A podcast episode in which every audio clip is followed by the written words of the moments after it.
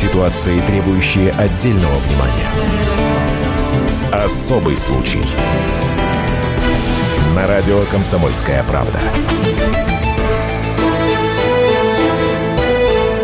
Вот в школах наркомания, вот в школах там педофилия, вот в школах что-то там еще. Да не в школах, а в обществе. Да, российское образование порой сотрясают скандалы самого разного свойства. И секс-скандалы не исключение. Совсем недавно, буквально один за другим, произошли два инцидента. Из последнего это так называемое посвящение в первокурсники на историческом факультете Кемеровского госуниверситета, во время которого новоиспеченным студентам пришлось раздеваться практически до гола. То ли их вынудили следовать традициям, то ли все прошло на добровольной основе, сведения противоречивые. Тем не менее, в результате декан и его заместители уволены, а произошедшим заинтересовались следователи. Комсомолка вспоминает самые громкие подобные скандалы в учебных заведениях страны.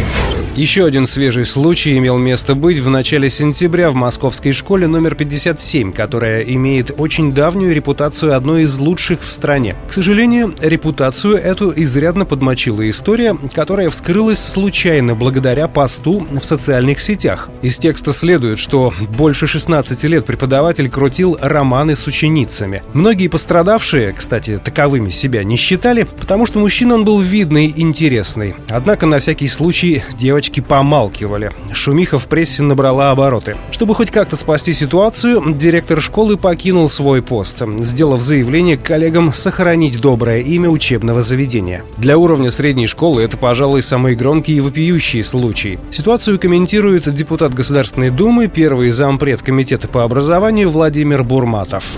Мы должны очистить э, систему образования от э, всех этих проявлений. Потому что, с одной стороны, речь идет о наших детях, и это безусловный приоритет. Там не должно быть э, никаких сомнений ни у кого, у родителей, что с их детьми может произойти. Второй момент – это репутация профессии учителя педагогического труда, потому что этими историями и по ней наносится очень серьезный ущерб. Надо возвращать обратно в школы воспитательную деятельность.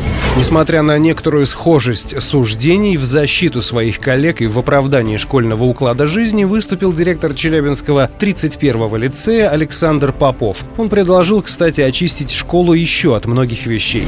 Вот в школах наркомания, вот в школах там педофилия, вот в школах что-то там еще. Да не в школах, а в обществе. Зачем на школу-то все сваливать? А школа в очень тяжелом состоянии находится, потому что школу завалили бумагами, просто завалили. И учителя занимаются, и администрация занимается только бумагами, а не детьми. Если кто-то хочет помочь школам, чтобы больше в школе было положительного, значит освободить школу от бумаг, чтобы учителя могли заниматься своим делом детьми. Все. Что касается высших учебных заведений, то здесь секс-скандалы происходят почаще. Да, вузы принято считать храмами науки, но учатся в них уже вполне зрелые молодые люди. В сентябре прошлого года на вечеринке посвящения в студенты МАДИ несколько молодых людей в туалете клуба заперли 18-летнюю студентку, где надругались над ней. Видео снимали на камеру мобильника, после чего запись попала в сеть. Молодым людям предъявлены обвинения сразу по трем статьям Уголовного кодекса. Весной нынешнего года разгорелся скандал в Тюменском государственном университете. Студентка второго курса обвинила 36-летнего кандидата юридических наук в том, что он во время зачета запер ее в кабинете и начал приставать. Девушка, к счастью, не растерялась, позвонила маме, а потом сообщила охраннику вуза и вызвала полицию. Преподавателя задержали прямо в стенах университета. Двое суток он провел за решеткой, затем его отпустили под подписку о невыезде. Скандал стоил ему карьеры. В январе 2016-го преподаватель Южноуральского госуниверситета был задержан в одной из гостиниц. Он склонял к интиму одного из студентов, заявив, что только после этого поставит ему хорошую оценку. Студент написал заявление в полицию и под прикрытием оперативников отправился в отель, где его ждал преподаватель. После того, как намерения мужчины в гостиничном номере стали чересчур откровенны, его задержали. Сразу после этого преподаватель подал заявление об отставке, а его данные исчезли с официального сайта сайта вуза.